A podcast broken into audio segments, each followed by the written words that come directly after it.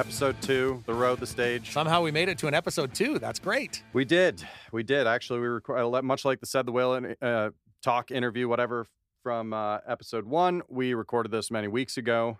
Eric Owen with Black Pistol Fire, who I'm a huge fan of, not just the band but his drumming in general, like a monster. Now, do you recall seeing a band that you had absolutely no idea about?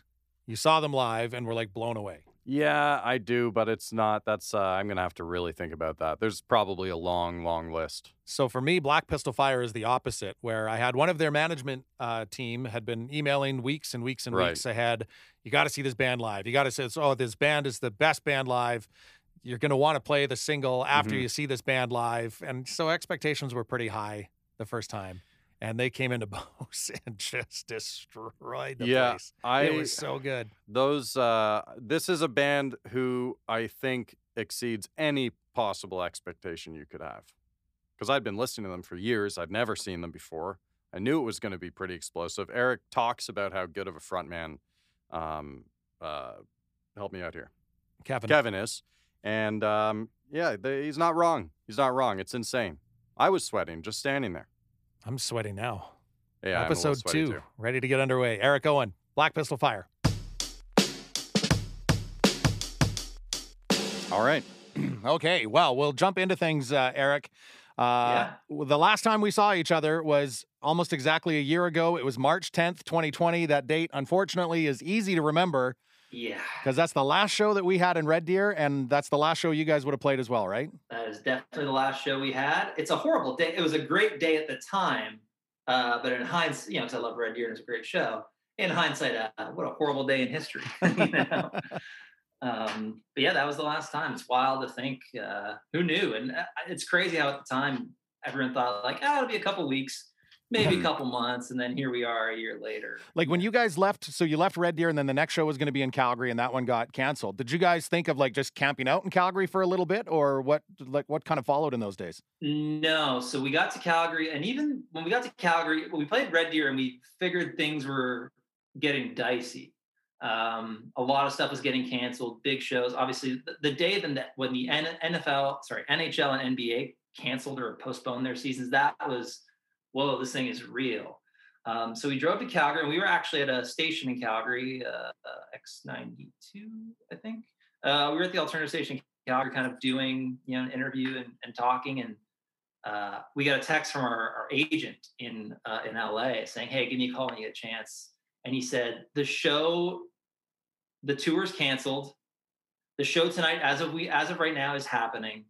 Um, go there like you're gonna play the show. The only way it's not gonna happen is if the mayor shuts it down."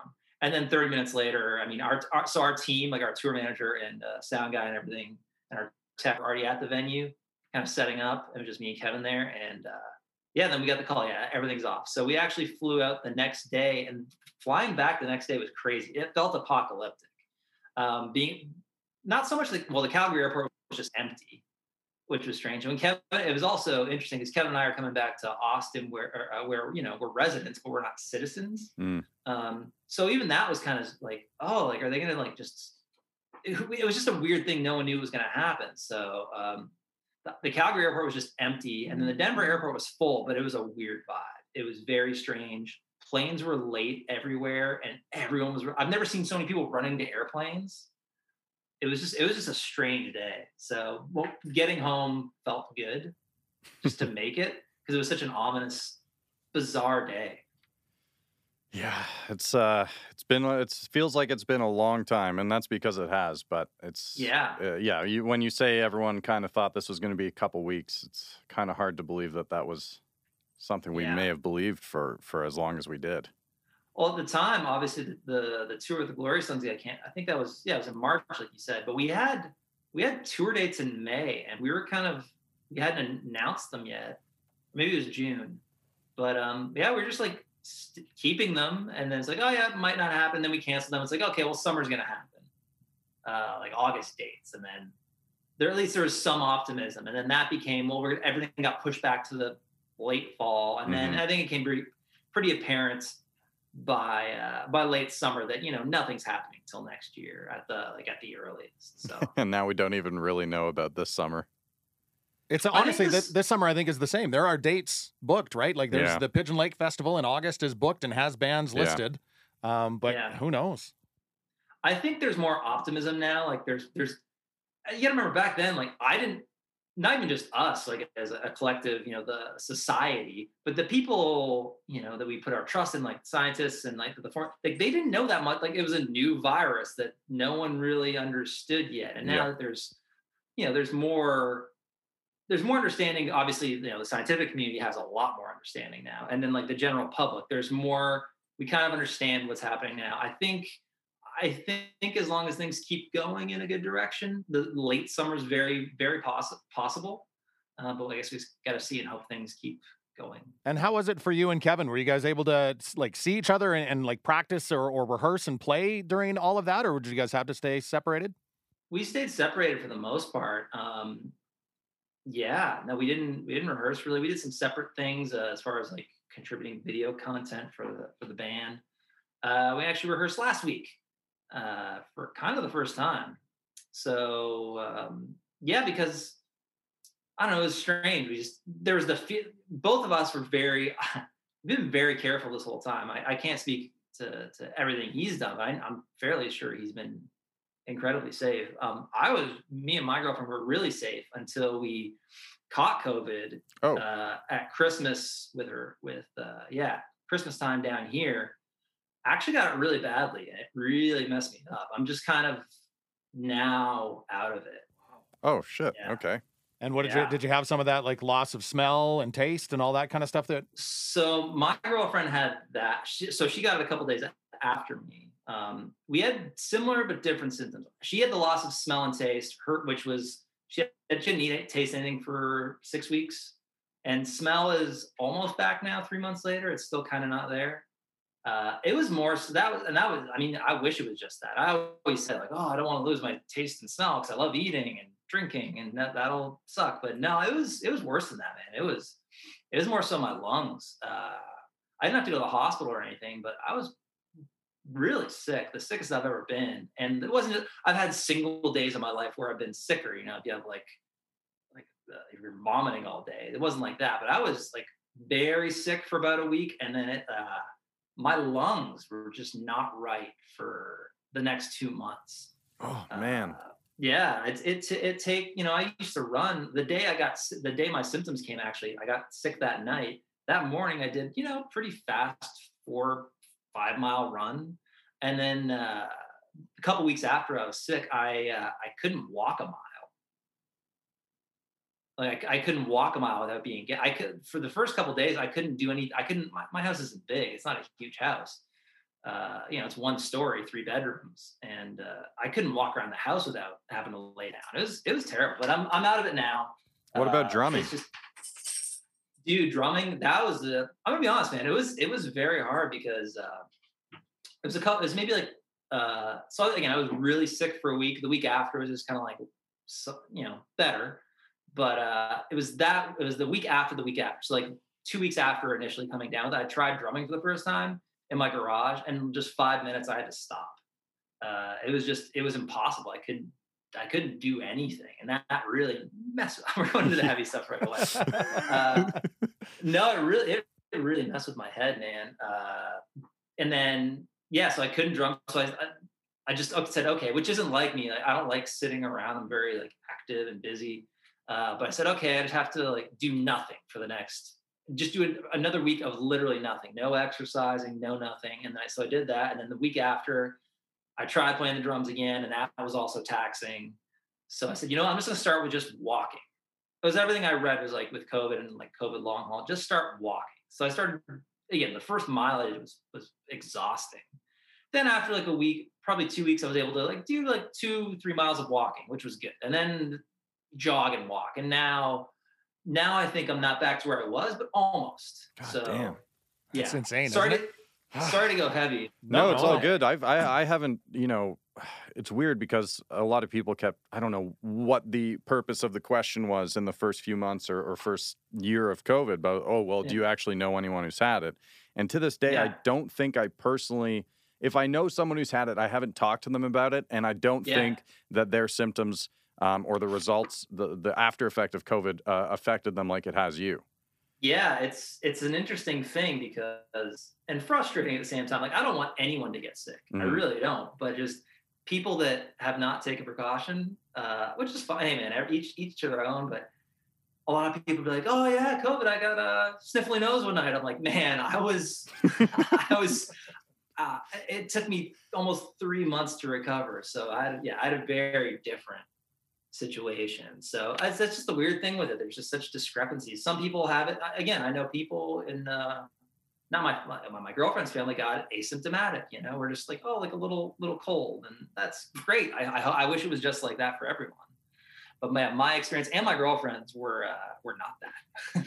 well, I'm glad you're feeling better, man. Yeah, man. Thank you. I'm I'm. Uh, it's literally last week was the first week where I feel like I'm finally over it.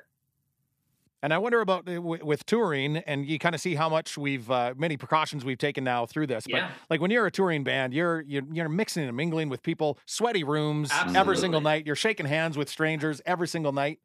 I'm in the mosh pit at every show I go to. Yeah.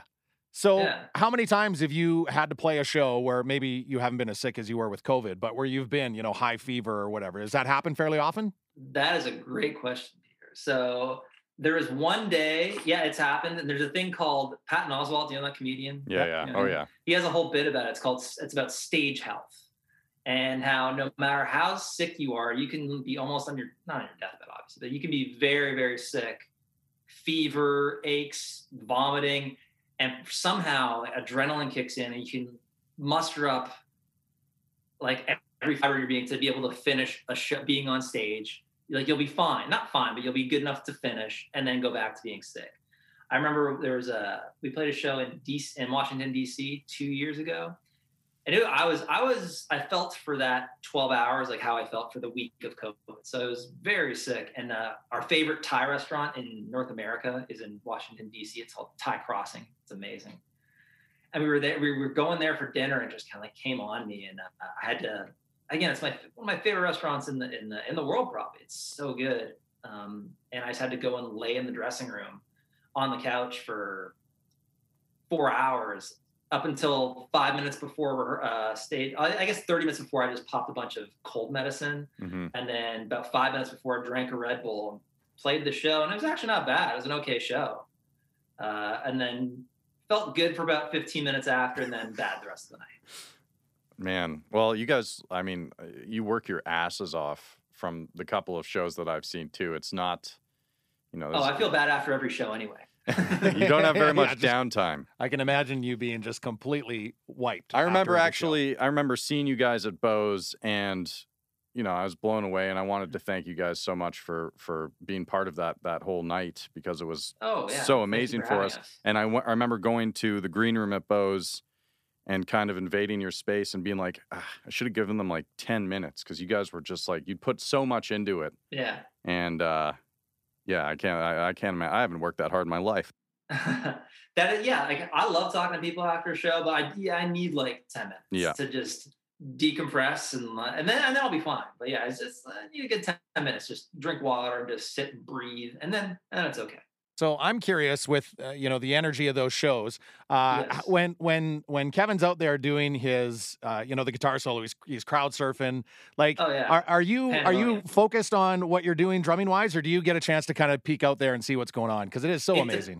De- yeah, it depends on the song. Because um, a lot of songs I have to play the synth uh, as well, and so on one song that where that happens a lot of the time is "Bully," and it's not a complex bass line. It's fairly simple, but, but, there's just a lot of notes. You know, it's E, C, you know, there's it's not just like a song like Speak of the Devil doing the bass as well, but it's like two, three notes, two, three notes. Where Bully, there's like five or six. So with Bully, I can kind of like look out for a couple seconds at a time before having to like focus back. Now, if it's a different song where I'm not having to play the synth, then yeah, I like to kind of if I'm just playing the drums, I can look and just see what's going on. I enjoy that. Sometimes I'm like, oh, where where is he now? yeah. To, sometimes I'll, I'll hear about it after. Uh, again, if it happens during a, a, more synth focused song where he's doing that, I'll be like, "Hey, what, what was going on out there? What, what happened?" I'll hear I'll hear a big reaction from the crowd.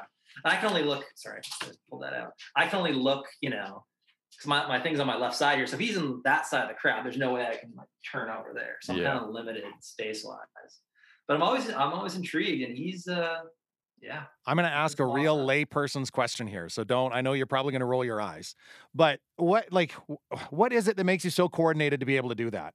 Like, that's one of the things I love about watching you guys. The first time I saw you mm-hmm. guys, I was like, what the hell is he doing on his left there? I'm, Yeah. Holy shit. How is he working that keypad over there? I I don't know, man. I think I just the there's a the big secret is at least early on. Now I'm kind of getting better at doing more complex kind of baselines, but is keeping both things really simple. So Mm. either the drum beat is incredibly simple and there's kind of more notes on the like synth, or the synth is a little more uh, simple and then you can kind of do more of the drums. You can't have a crazy bass line with a crazy drum beat as well. That's kind of tricky. Um, so that's that's the key. That's the key. It was just it was just a lot of practice. And you know what it is, Peter? It's muscle memory. I was Mm. just going to That's say, like, how thing. much yeah, is it just repeating the same thing over and over and over again? A lot of that, yeah. So when I when I practice, I it's rare. I mean, I do ju- sometimes just play the drums, but for the most part, it's I'm making I'm like trying to play grooves with the synth. So, in a bit of a I'm just trying to get follow, a bit of a follow up to that, then is Yeah. uh, with your ability to do that, has that kind of changed Kevin's songwriting process a little bit? Because he can maybe, you, you know, Yeah. instead of keeping things simple, he can kind of add a Yeah. little bit more. definitely it's it's definitely enabled definitely um a lot a lot more room for him to do more work uh guitar wise like i think he said before like he in our first our first three albums first you know five years of the band uh there was no lead guitar. There was no the guitar there was like rhythmic guitar there was rhythm guitar. And now there's chances to kind of have different melodies kind of come into place that never would have been able to be there uh early on. So yeah, I think it, it definitely has um, given him more room to do you know what he's good at. Yeah. Well, I want to I want to go back to 2018 again, um, and I'm gonna yeah. I'm gonna put you on the stand for a minute. I'm gonna address Oh, some bold claims that you made. Uh, I don't know if you remember. We talked on the phone in 2018. It was two weeks before your beer and a band show here. Uh, Okay. Um, I was listening to it the other day. You were sitting on your front porch, so Yeah. almost similar to how today started. different different house. Okay, okay, Yeah. fair enough. Yeah. But um, I brought up this awesome quote about you guys that I, I still love to this day from Consequence of Sound about you guys Let's leaving a, leaving a trail of scorched earth and melted minds at Lollapalooza in 2015. Yeah. And you said it's going to be a fun but mildly aggressive performance. All right. One first bold claim.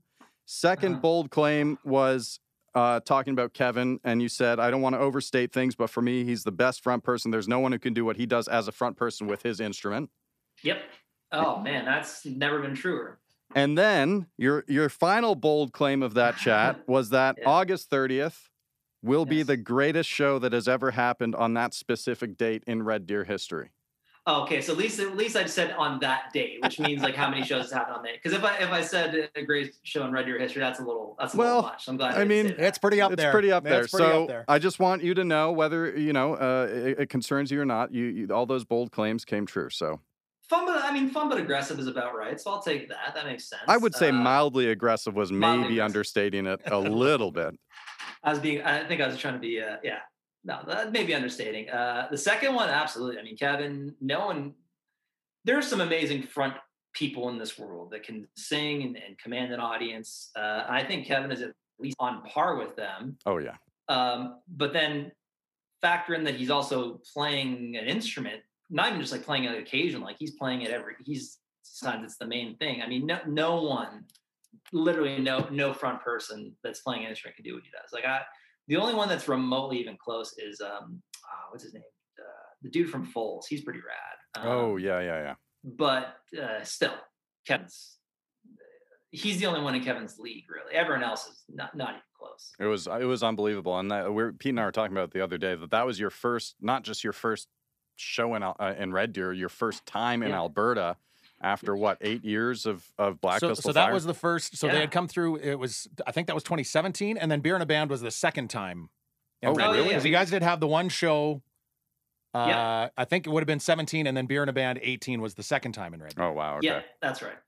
Yeah. And then the one- so I mean, you blew everybody away uh, on that first show. Yeah. Mm-hmm. And then what really put this one over the top as well, and, and it will go down as one of the greatest nights in Red Deer, uh, is you guys brought Blackillac with you. Yeah. Never miss Oh, the yeah. opener. Never miss the opener, right? Yeah, Fran, Fran and Zeely, those dudes, they shred. And I, I could like it was so much fun to watch the crowd that night because you know Mhm. it's Red Deer and at first everybody's like you know rap act like what the hell and you could Yeah. see everybody was like what the hell is and like within like a minute everybody was like It was beautiful. hell yeah and they magical Yeah, they know how to get a crowd going. They're just so, uh, those two guys. I don't know if you know a bit of their story. They started out as battle MCs, Oh, and they were like rivals. They were against each other.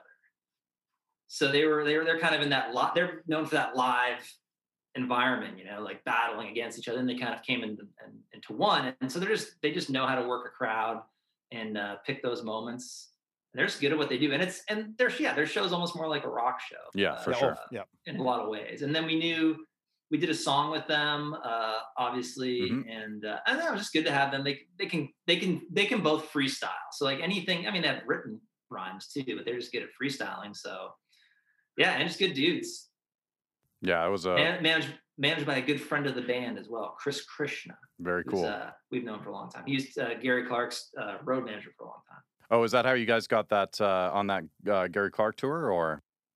No, uh, Gary. Uh, Gary was we're well for a long time. We were at the same agency. We were with uh, Oh, okay. WME uh, agency. Um, so I think that's kind of how that came about.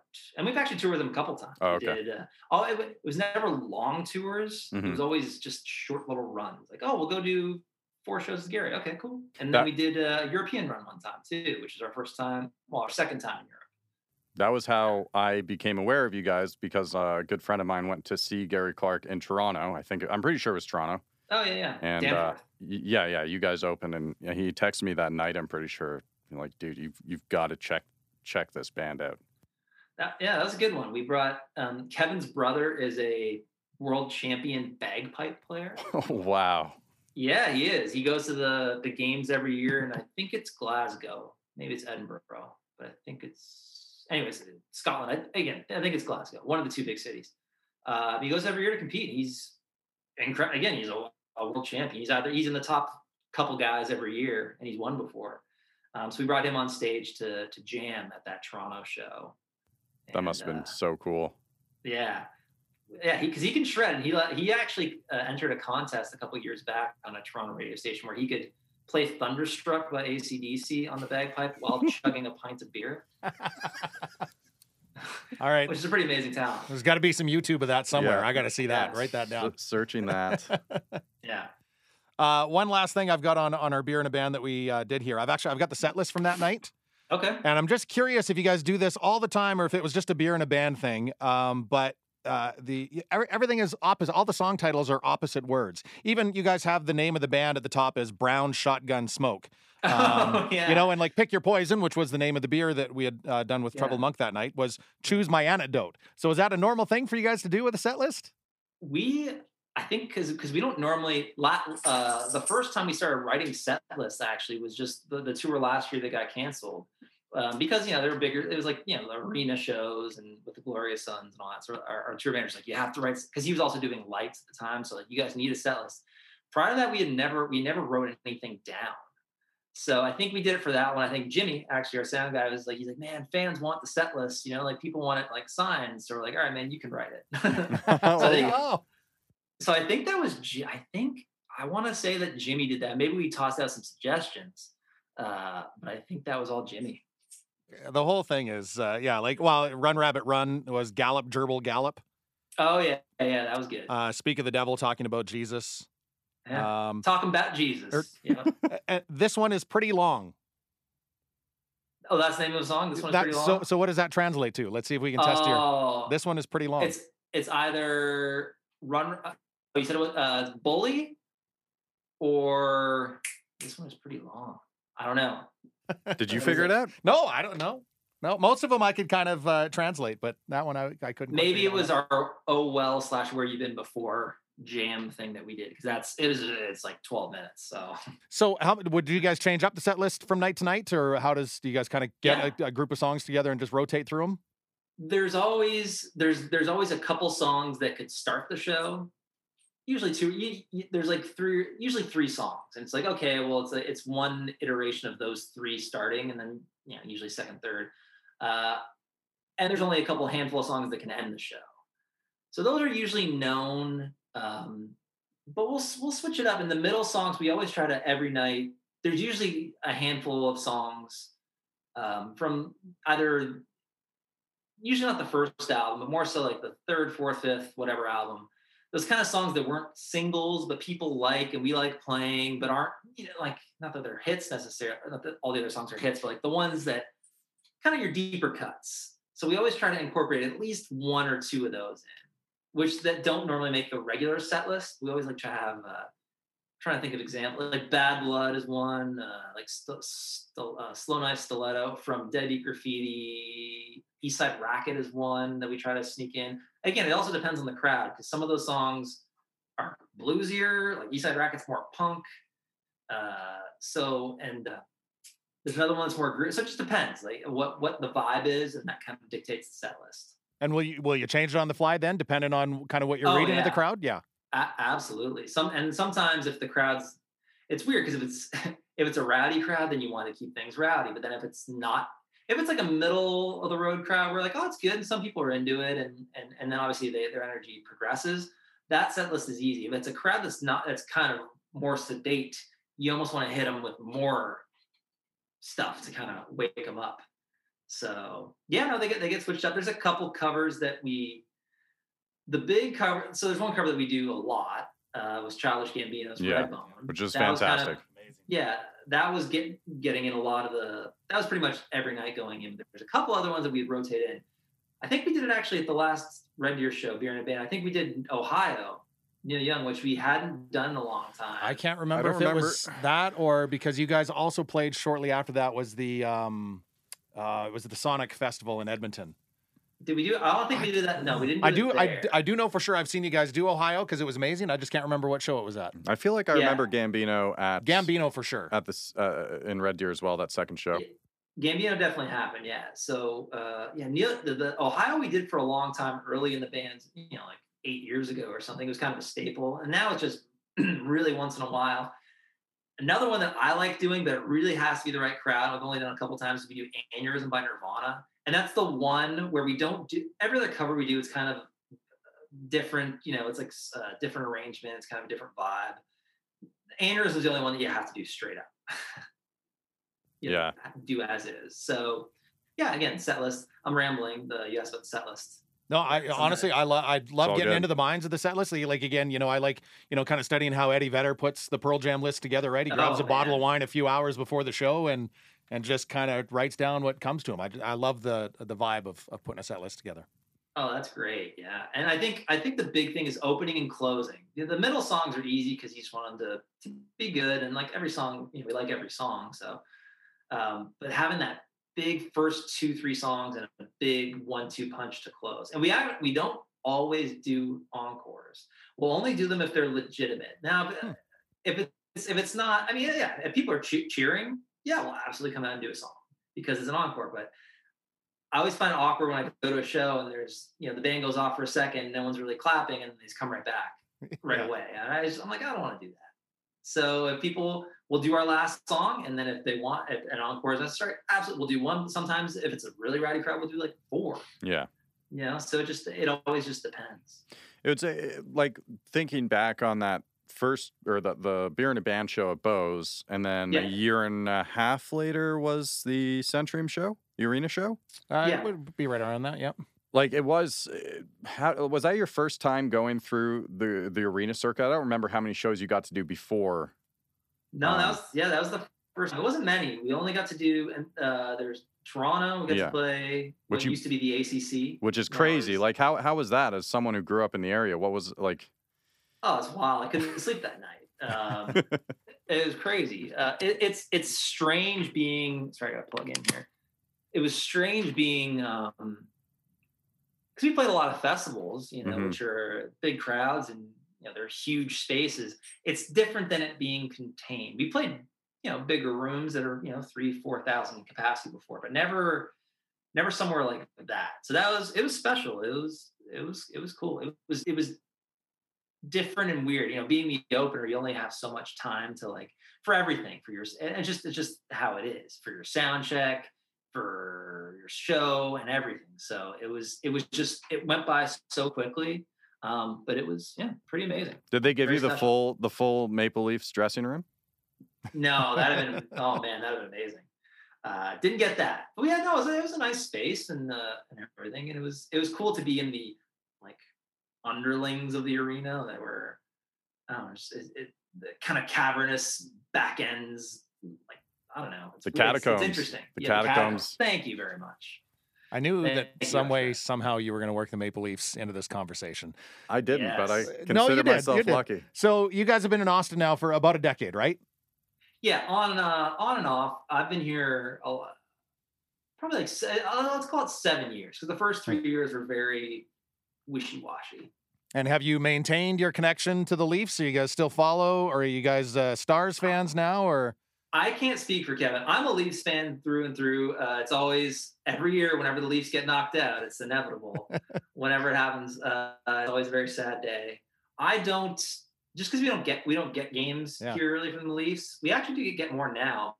If so, I don't follow much. The, I mean, I follow. I see how you know how how I check in how they're doing. My family's diehards. My parents, my mom and dad are especially. So I always check and see how they're doing. And then I always the playoffs I can we always get. So I'll always watch the playoffs if they're in. Um, I did. Me and my girlfriend did go to see. This is right before the pandemic last year. This is maybe a week before that Toronto show at the at the Scotiabank Arena. We saw the Leafs play the Stars in Dallas. So we drove to Dallas for the game. Obviously, we wore. Uh, I had my Leafs jersey. She got her uh, not a jersey, but like a Leafs sweater type thing. Were there a lot of us? Yeah. It was a decent turnout. It wasn't crazy. It was probably like a thousand Leaf fans, Okay. you know, which was decent. But I will say, I gotta say, man, the Stars fans are pretty passionate, and it's a pretty fun atmosphere. it's a rock and roll crowd, right? Like they pump Yeah. through. Like I've, I've any games I've watched Dallas play on TV, I always want to applaud the music guy because they crank up Yeah. some pretty good shit through those. Well, is it the Stars that are like had a pretty big connection with with Pantera? Pantera. Yeah. Yeah. Yeah. They did the, so the Pantera, I think two of the brother or two of the guys in Pantera did the theme song, which Right, or like right. the goal scoring song, which is just dun dun Dallas, dun dun stars, dun dun. and it's like, and then you know, like a big riff. Um, but they do that whenever the, the, the they score, and it's rowdy. Everyone screams it. It's it was maybe the best hockey. You know, no, I love the Leafs; they're my team, but it was maybe one of the best hockey atmospheres I've ever been to. That's really cool. That's good to hear, though. I mean, Yeah. you you want to hear about uh, a successful hockey game in Texas, of all places. Yeah, and walking into the stadium, you know, we drove there, we're in the parking lot. Every, like, maybe not every, but I would say 95% of people going to the game were in their Stars jerseys, which you just, in Toronto, there's just, you just don't see that. That's awesome. Hey, I didn't. I just want uh, on the record. I didn't continue the Maple Leafs chat. All right, it was I you. will take the Okay. credit for that. Yes, it was totally. Uh, but you yeah, did but the- start it, so They're, I saw an hav- they're having a good season though. The the young the younger the young ones are fine are you know the I- superstars now. I also didn't say that. That was from Eric himself. Yeah. I will nod. I will nod in agreement. Yeah. should see the eye rolls every time he comes into the station and he's got his Leafs jersey on. It's uh, yeah. There's eye Where do rolls of fun. allegiances where do allegiances lie in Red Deer? Because y'all are like, are, you- are you guys right between Edmonton and Right in the middle. Almost, almost Yeah, exactly awesome. halfway. So yeah. it depends on which team is doing better usually. But I, I like Uh, I'm an Oilers fan, so I'm probably rose colored and think that it probably leans Oilers. I've done Yeah. the poll a few times with listeners. I I do believe there's a much bigger, maybe not much bigger. I do think there's a bigger Oilers presence. I, and Yeah. why not? Come on, let's be I can realistic. see that. So I was actually in Raleigh, North Carolina, when they lost Game Seven Oh, to the Hurricanes. You got to bring that up. I Sorry, sorry. Ah. Well, I I was I was cheering. Me, me and uh, my two friends were at Bonnaroo Yeah. uh, in Mhm. 2006, just as young fans, just having a good time. and then we set. So I actually have family. My my aunt, uncle, and cousins live in Raleigh, North Carolina. And uh, we said we knew the game was on Monday night, and we said on you know before we got to Bonnaroo, which is in Tennessee, if it goes to Game Seven somehow, we're going to we're going on Monday. And so we found out literally Monday morning because we were just you know having too good a time at Bonnaroo. Uh, we checked and we're like, oh my god, it's Game Seven tonight. Tonight's in Raleigh, and we drove the 10 hours literally from Bonnaroo to the arena. We couldn't get tickets because they were going for, you know, thousands of dollars. But my three cousins had tickets and, and, went to the game. And so we just watched outside. There were still thousands of people outside watching on big screens. So we just went there straight from Bonnaroo, had showered, we're just gross hippies or whatever.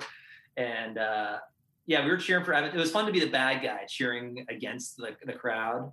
So anytime the Oilers did something well, we'd get up and hoot and holler and all that. So yeah, but they lost. It was we either way, we're gonna have a good time no matter who, who won. So we had. I didn't have a very good time that night. Were you up in Edmonton? Uh, no, I was at home, and I like I I feel partially responsible for it because I like and I've dialed back my hockey fandom quite a bit because it was actually pretty unhealthy for me.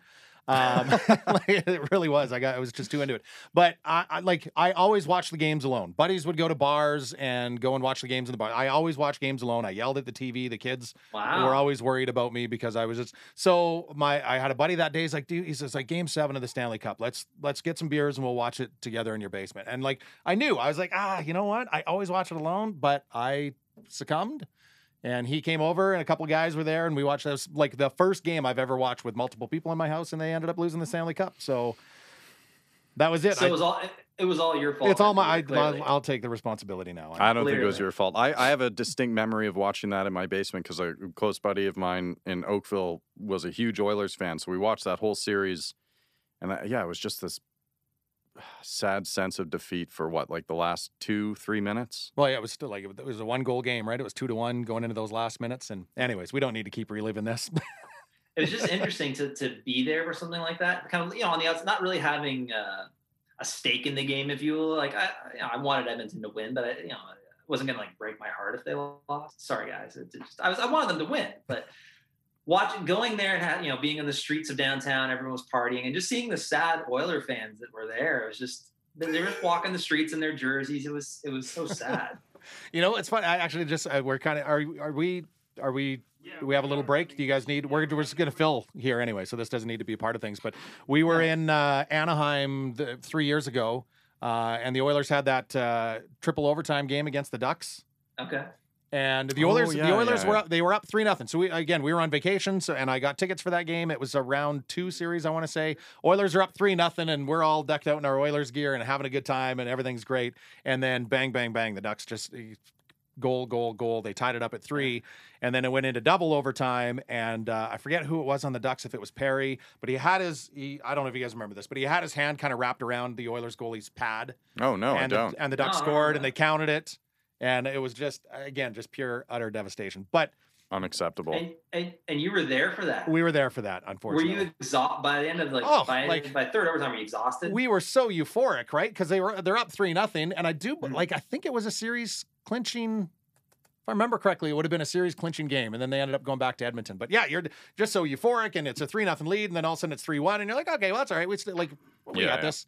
And then it's three two, and then it's three three, and then yeah, and then yeah, in a triple overtime, we just defeated, absolutely defeated. Which and then you, you got to walk out of that building, and there's oh yeah, were you like were you wearing your gear? Oh, totally decked paper, out in gear. Paper bag over so, your head. oh yeah, point. it's just like uh, you just had to tune everything out because you're getting chirped left, right, and center. And I think that's one of the benefits of cheering for the Oilers and the Leafs is that you've had decades of heartbreaking disappointment to prepare yourself for, uh, yeah. you know, the risk of blind optimism. Yeah, of a three nothing lead.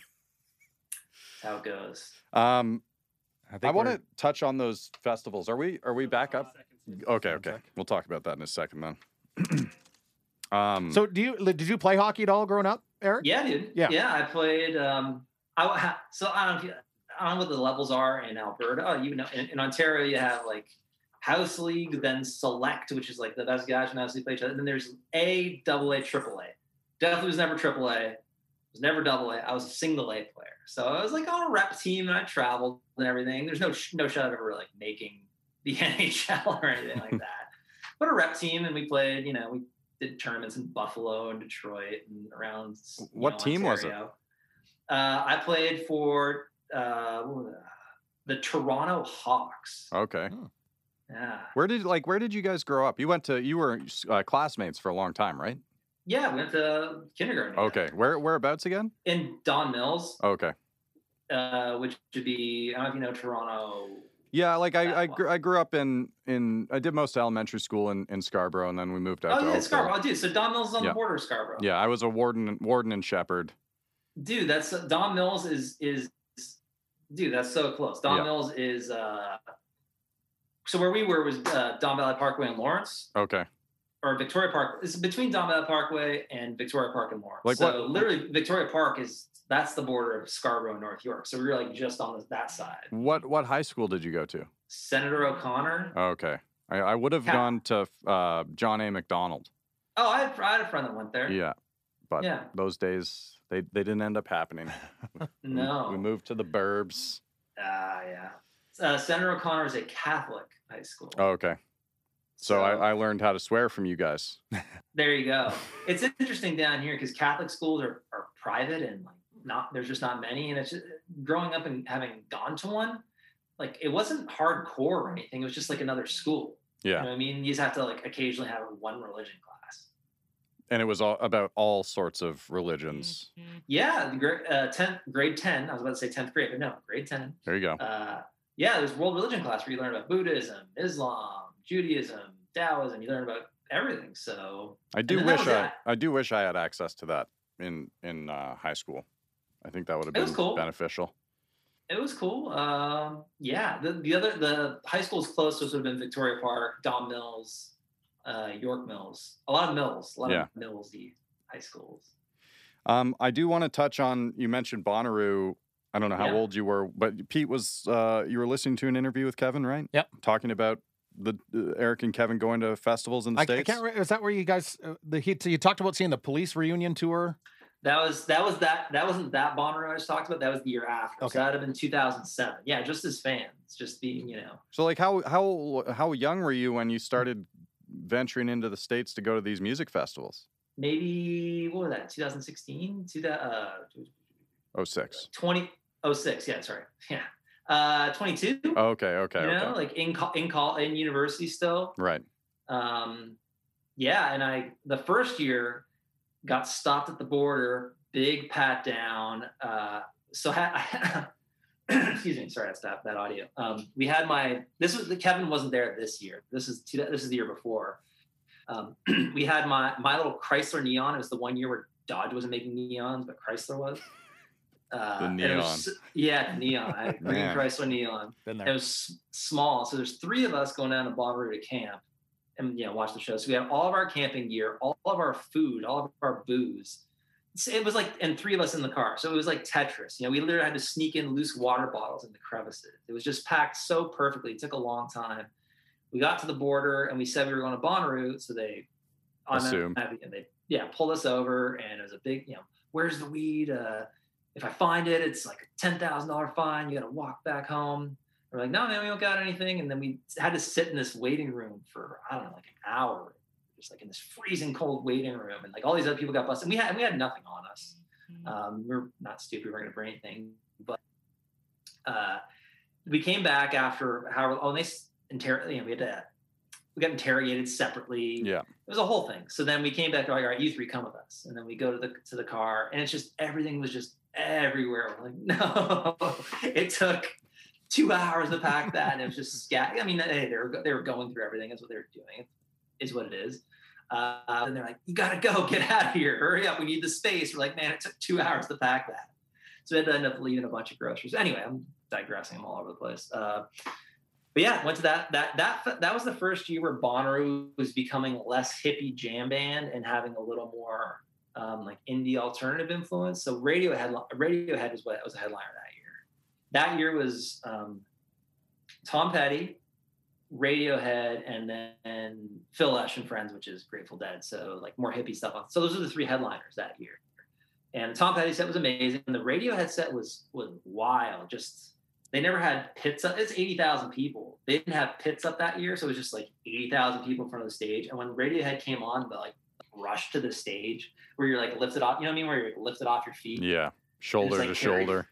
Yeah. And just like everyone pushing. It was pretty crazy. So the next year they enacted uh, like a pits, like rows of, uh, but um, that year was rad. Saw some cool shows. Cypress Hill, Damian Marley. Uh, can't remember what else. Uh, but 2007 was the Police, Tool, and uh, Widespread Panic. So again, they, they kept with the Sunday night the hippie jam band kind of hmm everyone do drugs kind of show. I get so upset whenever people tell me they've seen Radiohead because I feel like I've just missed out on every opportunity. I'm either here and then they're there finally after eight years. And uh, Yeah. Oh, the accident.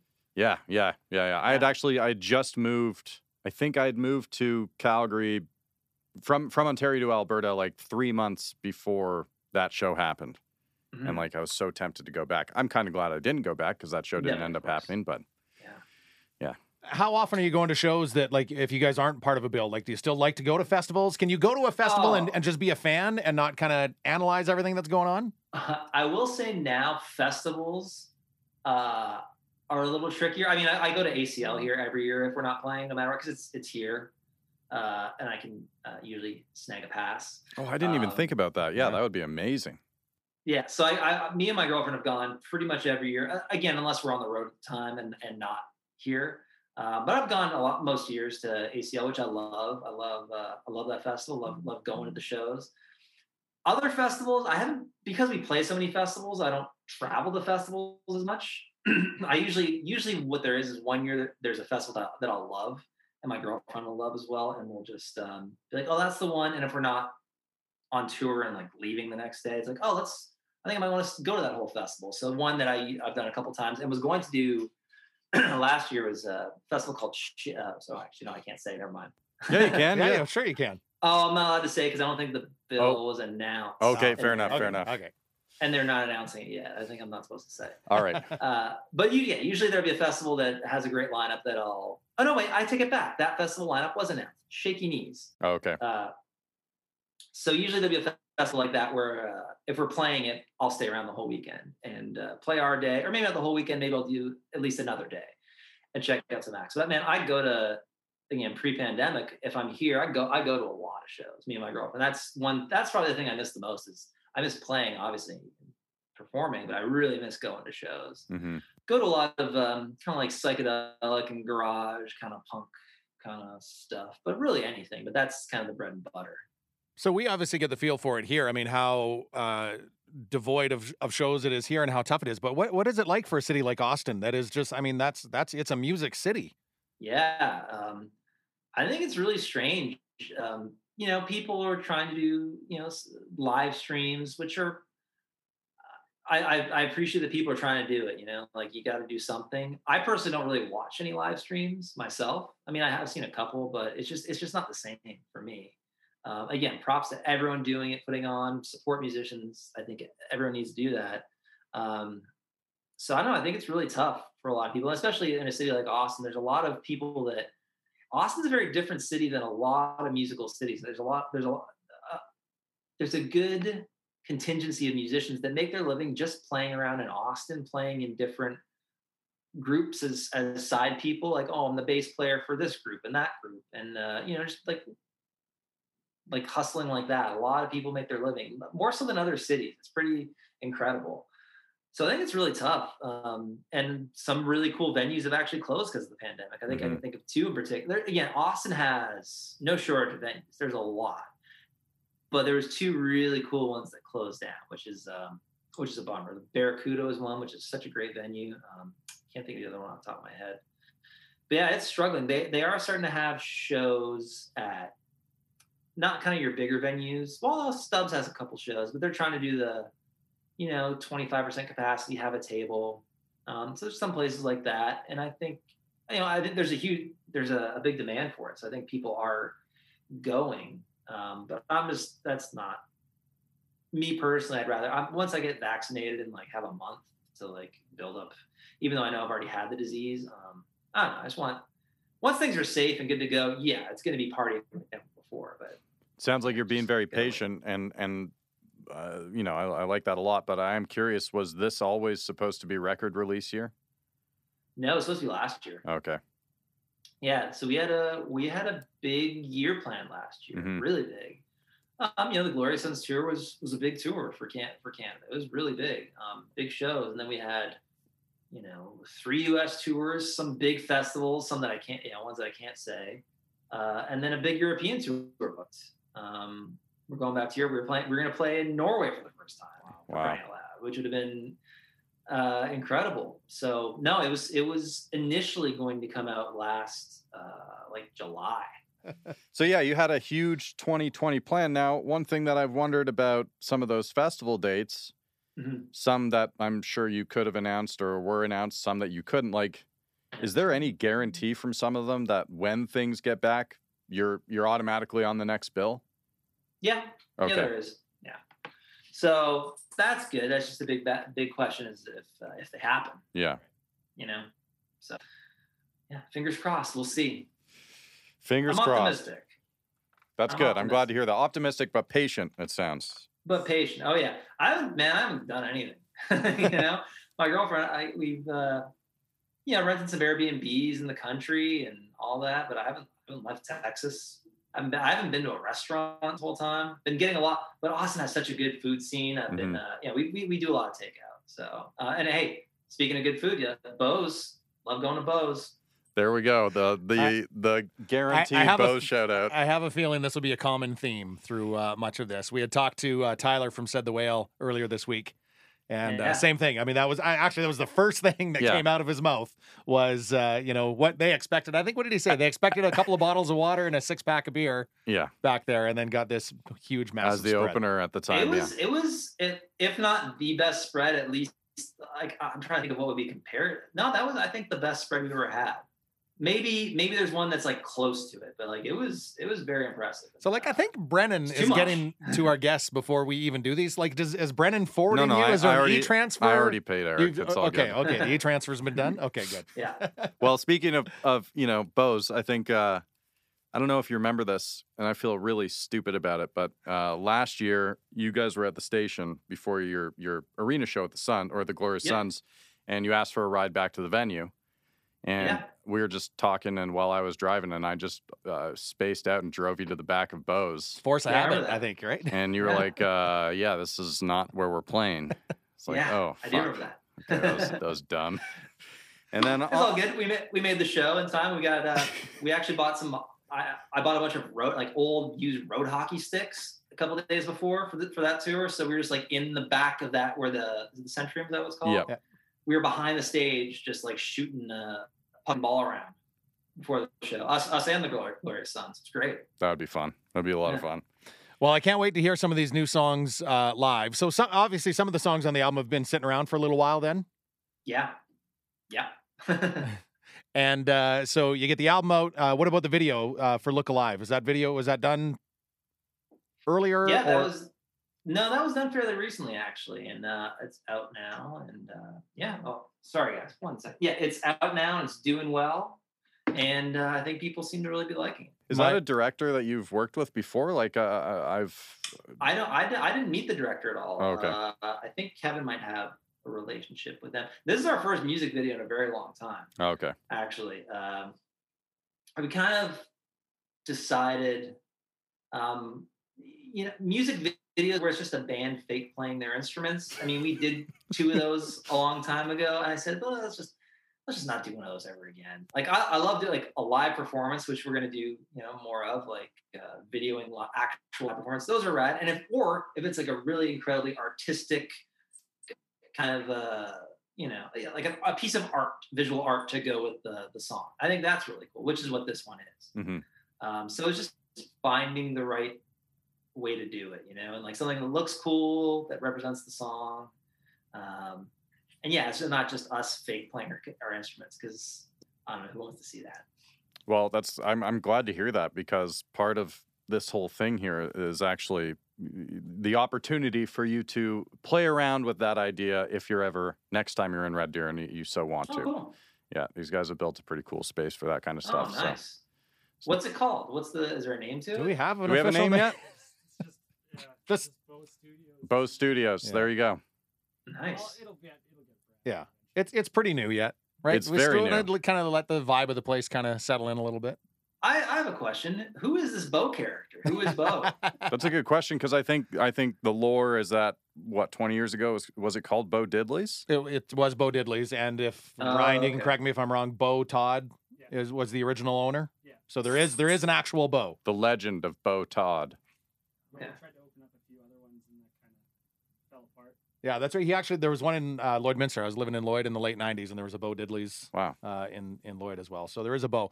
Uh, we I'll bring Brennan back into the conversation again. We have no idea what's Yeah. going to be happening with with touring uh, and when you guys are going to be able to get back here again. But Brennan Mhm. says if you guys Yes. make it back before the end of 2021, Okay. he will get a Black Pistol Fire tattoo. All right. That is uh, definitely a good selling point. Sorry, my dog's just. Wait, what? When, when did he say this? Uh, earlier today. That's I got a amazing. text from him earlier today. Maybe like get that. Oh, actually, yeah, we could even get the uh, beer can. go. We do have the uh, the pick your poison can there. Oh, it's you know Delicious. it's such a delicious beer too. Uh, So We had so we we had Brennan gave us Brennan gave us uh, like several flats that we had on our tour bus Mhm. for that tour. But then uh, which we're all excited about, and then obviously the tour got canceled, and we can't you can't fly back with you know Oh, cases of beer. So there's they're at the guy that uh, Lou who owns the bus. Oh, why? You okay? Sorry, my dog's freaking out. Uh, the guy that owns the bus and he's on Vancouver Island. He has all the cases just kind of waiting for us. I hope they're they're, they're still good, right? They don't go. Uh, yeah. You know what? Actually, I did.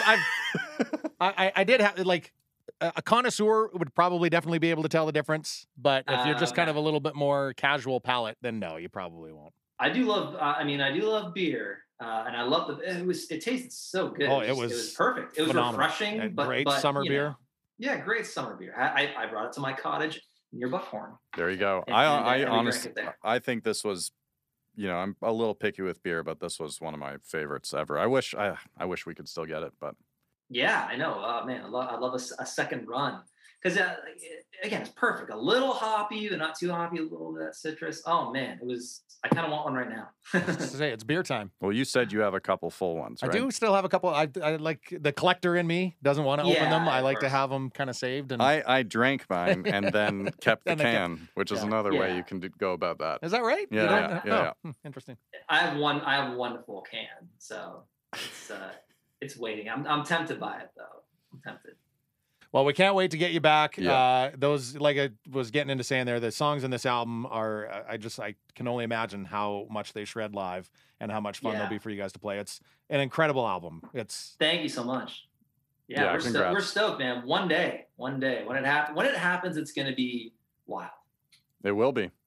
Yeah. It will be. I'm very excited. Well, uh, Kevin, thanks so much. Or Eric, sorry, man. Uh, thanks so much for joining us. Um, uh, always a pleasure to talk to you, and hopefully someday you can head north again. Yep. We'll get Thanks you in for this- having me, everyone. Uh, we'll get you in here and you can check this place out firsthand. all the different places named Bo's. yeah. yeah. Uh, cool, man. Yeah. Everyone, out, everyone out there, stay safe. Yeah, you too, man. Glad to hear Yeah. you're fe- finally feeling better. That sounds like a Thank you. yeah. What a It wasn't trip. good, but I'm. It wasn't good, but I'm good now. All right, good man. Well, thanks for Okay. joining us. Go take care of those nine texts. Yeah, it was a lot. Somebody's waiting There's for you. probably 12 now. yeah. Yeah. Okay. Thanks, All man. right, y'all. Thanks, guys. Peace. See ya. My God, what a chat. Wow. like, uh, that, absolutely amazing. You know, we should mention that before we started chatting with Eric, he was actually outside Yes, outside. and s- somebody started a chainsaw Yes. and sounded like they were sawing metal. So that's why Eric was inside. some of the many perils of uh, outdoor podcasting, but he he did move himself inside, and we had that awesome discussion. And uh, the more we do these, Pete, the more and more I'm missing live music, which is a struggle. Especially after uh, like a band like Black Pistol Fire, that's exactly the type of show that we need. Sweaty, loud, frenetic, Insane. absolutely insane. So, uh, episode two of The Road, the stage. Tell your friends. Tell your other people. Follow us. Subscribe. Just tell like. random strangers. Just grab somebody walking down the no, street. no, no, no no touching. Oh, no, no touching. No touching. No, touching. Um, Just yell at random strangers to follow the road, the stage. from a safe distance, and please, please go subscribe to the Bo's uh, YouTube page as well. Bo's Barn Stage. Search it up. That's where you can watch our videos. Download the podcast wherever you can, and check out Black Pistol Fire if you haven't. If you haven't, uh, we don't need to talk until you do. New episodes every Wednesday, Wednesday, Wednesday, Wednesday, Wednesday.